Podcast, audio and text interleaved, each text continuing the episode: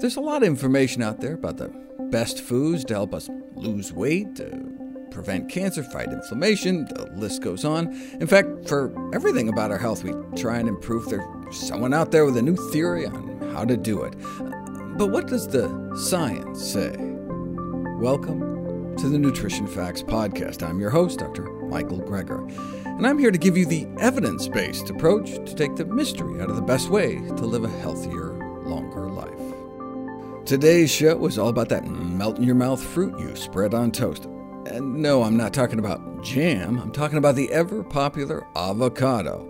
Can avocado lower our cholesterol as well as other whole fat food sources such as nuts? Or is it just avocado industry spin? If you look at Avocado Board sponsored reviews, they like to brag that avocados are the richest known fruit source of phytosterols, which are cholesterol-lowering nutrients found in plant foods. The operative word, though, is fruit.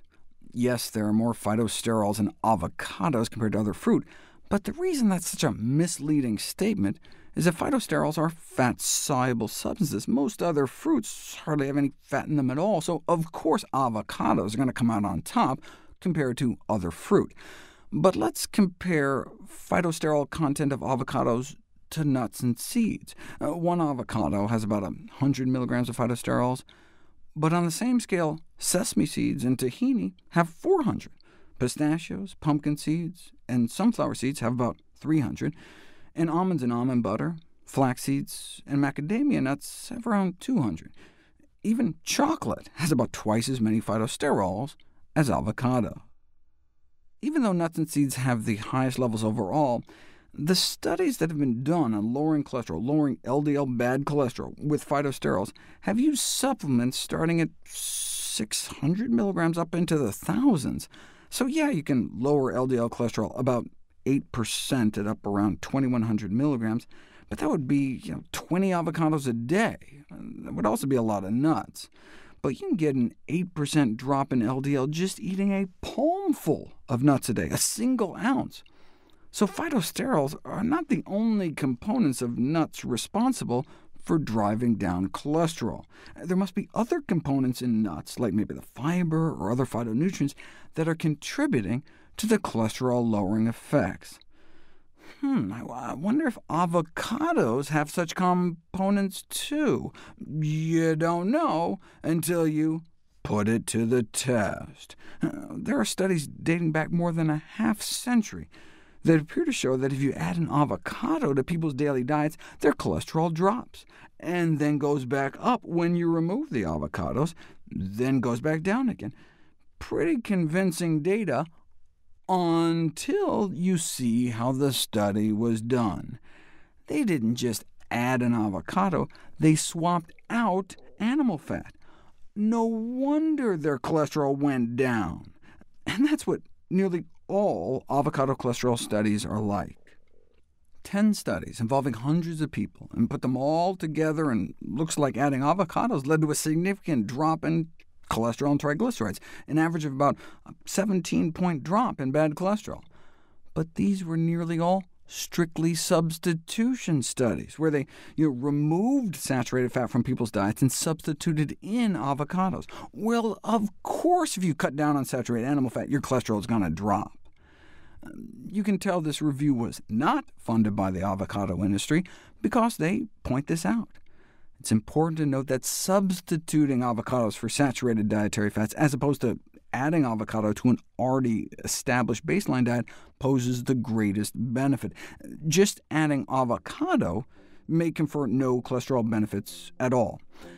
So yeah, the avocado industry is right in saying that avocados are a healthy substitute for you know, butter, margarine, cheese, and cream cheese, but that's a pretty low bar. Finally today, we look at how whole plant sources of sugar and fat can ameliorate some of the inflammation caused by the consumption of refined carbohydrates and meat.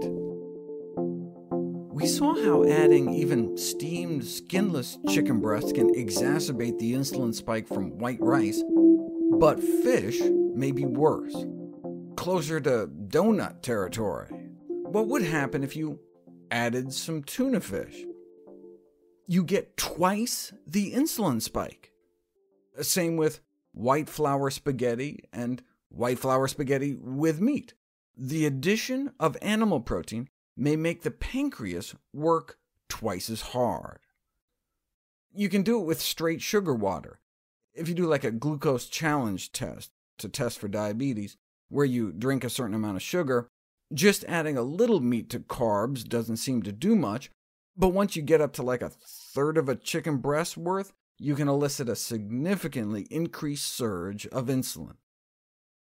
So a chicken sandwich may aggravate the metabolic harm of the refined carb white bread it's on. But what about a PB&J? Well, we saw that adding nuts to Wonder Bread actually calms the insulin and blood sugar response. What if instead you smeared on an all-fruit strawberry jam? Berries have even more antioxidants than nuts, and can indeed squelch the oxidation of cholesterol in response to a typical American breakfast, and even reduce the amount of fat in your blood after the meal. And with less oxidation, there is less inflammation when berries are added to a meal. So a whole plant food source of sugar can decrease inflammation in response to an inflammatory stressor meal. What about a whole plant food source of fat? If you eat a burger with a half an avocado on top, within hours the level of an inflammatory biomarker goes up in your blood, but not as high as eating the burger without the avocado. This may be because all whole plant foods contain antioxidants which decrease inflammation, as well as fiber, which is one of the reason even high-fat whole plant foods like nuts can lower cholesterol. And the same could be said for avocados. Significant drop in cholesterol levels, especially in those with high cholesterol, with even a drop in triglycerides.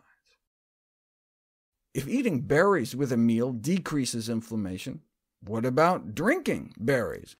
Sipping wine with your white bread significantly blunts the blood sugar spike from the bread, but the alcohol increases the fat in the blood by about the same amount.